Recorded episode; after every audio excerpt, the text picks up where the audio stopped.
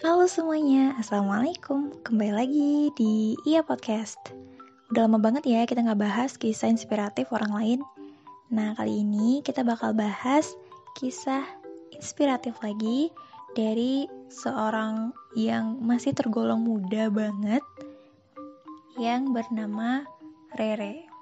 Rere yang kini baru berusia 16 tahun telah memberikan kontribusinya terhadap pengembangan literasi di Indonesia sejak usia dini, yaitu ketika ia baru berusia 9 tahun. Kecintaannya terhadap buku dan membaca telah hadir sejak kecil karena sang ibu yang sering membacakannya dongeng sebelum tidur. Rere sendiri hingga kini telah menerbitkan beberapa buku yang berisi kumpulan cerpen dan cerita-ceritanya. Dan yang gak kalah penting, pada tahun 2014 dia telah membuat sebuah rumah baca untuk menjadi wadah bagi orang-orang di lingkungan sekitarnya untuk dapat belajar membaca, menulis, dan juga melakukan aktivitas-aktivitas lain yang positif. Karena itulah gerakan yang ia lakukan disebut dengan multiliterasi. Menurut Rere, menumbuhkan cinta terhadap buku itu perlu dilakukan secara natural. Tidak boleh ditargetkan atau terlalu ketat. Karena nantinya kalau sudah cinta kepada buku, maka barulah akan bisa dimulai untuk diajak belajar ilmu-ilmu lanjutan lainnya. Yang mendasari Rere melakukan semua ini karena ia yakin bahwa kita harus berbagi kepada sesama. Berbagi yang dimaksud nggak hanya harus soal materi, tetapi dari apa yang bisa kita lakukan.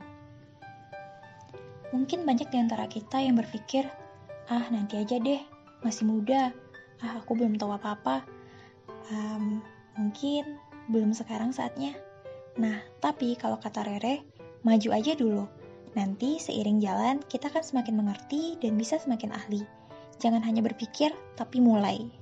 Lebih baik bertindak daripada hanya berpikir, apalagi hanya berpikir tentang tantangan dan kendala. Kalau kata Rere, aksi, refleksi, aksi. Cara Rere untuk menjadikan program literasi menjadi menarik yaitu dengan inovasi dalam merancang kegiatan dan disesuaikan dengan kondisi atau masalah dibarengi dengan kreativitas yang menyenangkan. Hal yang membuat Rere dapat terus berjuang dan bangkit di sepanjang jalan adalah karena ia mencintai apa yang ia kerjakan. Karena itulah pesan beliau, cintai dulu sesuatu dengan cara mengenali apa yang kita cintai dan lakukan hal tersebut.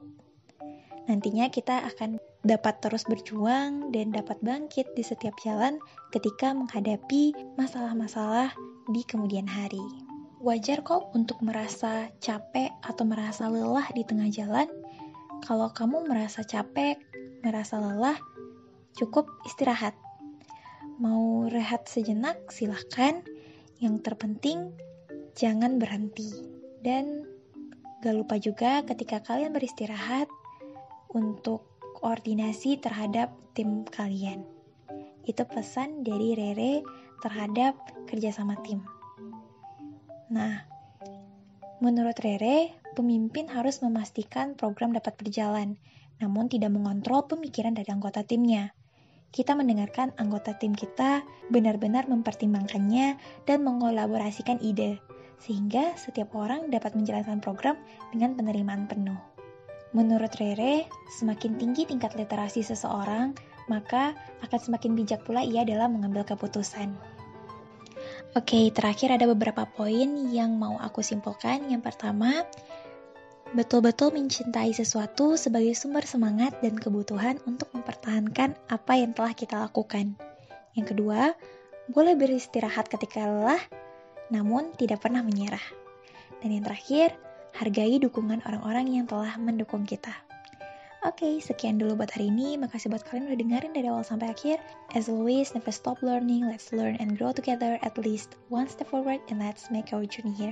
Goodbye my friends. Assalamualaikum.